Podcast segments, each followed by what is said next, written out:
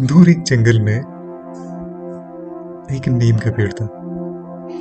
उस नीम के पेड़ में एक शाख के ऊपर दो चिड़िया रहा करती थी। दो चिड़िया ने अपनी बड़ी मेहनत से छोटे छोटे टिंके इकट्ठा करके और तरह तरह की चीज़ें इकट्ठा करके उसने एक जाली बनाई थी, जिसे हम आम जबान में पिंजड़ा कहते हैं। उस पिंजड़े में एक छोटी सी चुईया थी माने, उस अंडे से जस्ट ही बाहर निकली थी। अभी पहला दिन था। प्यारी सी थी। आँखें बाहर नहीं आई थी उसकी। अंदर थी। बहुत क्यूट सी दिख रही थी। रोज की तरह वो दो चिड़िया उड़ती और छोटे छोटे दाने और खाने के सामान इकट्ठा करती और अपने चूस से उस छोटी सी चुईया को खिलाती थी। बहुत प्यारी थी, बहुत अच्छी थी, दुनिया में आई थी। जैसे जैसे बड़ी हो रही थी, उसकी चीज़ें भी बदल रही थी। आज उसने पहली बार देखना सीखा। सीखा माने, पहली बार उसने देखा। अपनी माँ को और बाप को। छोटी सी चिड़िया के वो जो चिड़िया थे ना, उनको देखा। फिर उसने नज़र ऊपर उठाई। क्या देखती है कि एक ऊंचाई पे कई परिंदे उड़ रहे और वो ऊंचाई ज़मीन से बहुत ऊँची थी। वो रोज ये देखा करती थी कि कुछ चंद परिंदे हैं, वो सारे परिंदों से ऊपर उड़ा करते हैं।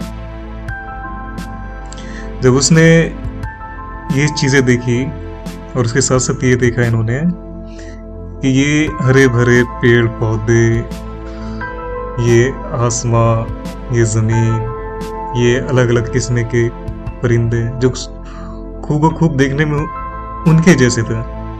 कुछ अलग भी थे, अलग तरह के जानवर भी थे।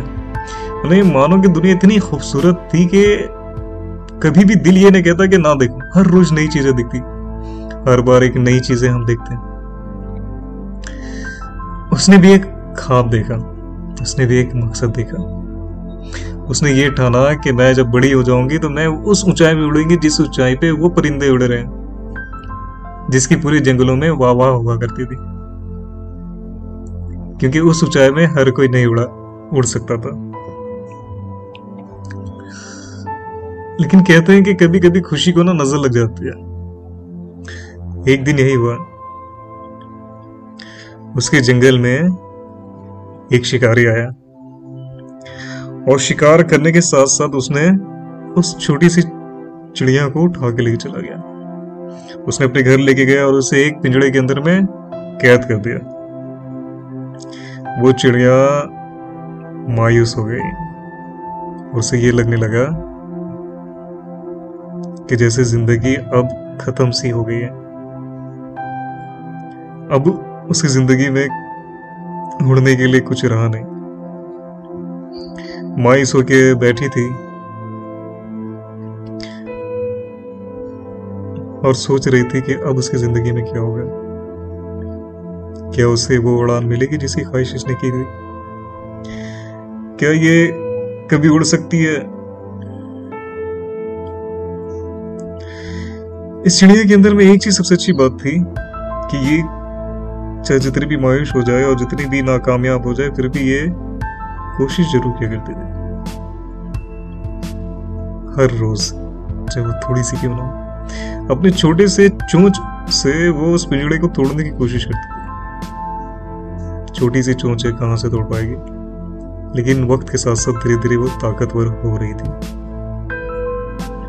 एक दिन आया जो दिन उसका था और इसने पिंजड़ा तोड़ दिया।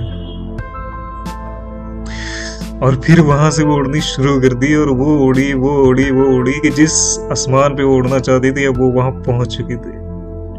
और जंगल के सारे परिंदे देख के बड़े खुश हो रहे थे और तालियाँ बजा रहे थे, कह रहे थे, देखो, ये वही परिंदा है कि वही छोटी सी चिड़िया थी जिसे शिकारी ने उठा के ले चला गया था। लेकिन आज देखो, वो वो आसमान में उड़ रही थी जहाँ वो ख्वाहिश किया करती थी।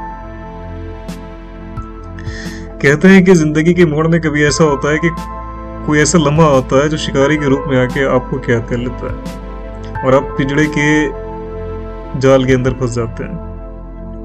आप तड़पते, परेशान होते, बहुत कोशिश करते, लेकिन आप बाहर नहीं आ पाते। आपको ऐसा लगता है कि आप मायूस हो चुके और आप इस पिंजड़े से कभी नहीं निकल सकते। लेकिन इस चिड़िया की सबसे अच्छी बात यह थी कि ये कोशिश करना कभी छोड़ती नहीं थी। और आपसे भी ये अल्तिजा है, कोशिश करना। कभी ना छोड़े। और देखना ये वो दिन आएगा, जिस दिन आपका होगा और आप सबसे ऊँची उड़ान लगाएँगे, जहाँ पर ये आपके ख्वाब है। और सारे लोग आपके लिए ताली बजाएँगे। सारे लोग आपके लिए ताली बजाएँगे।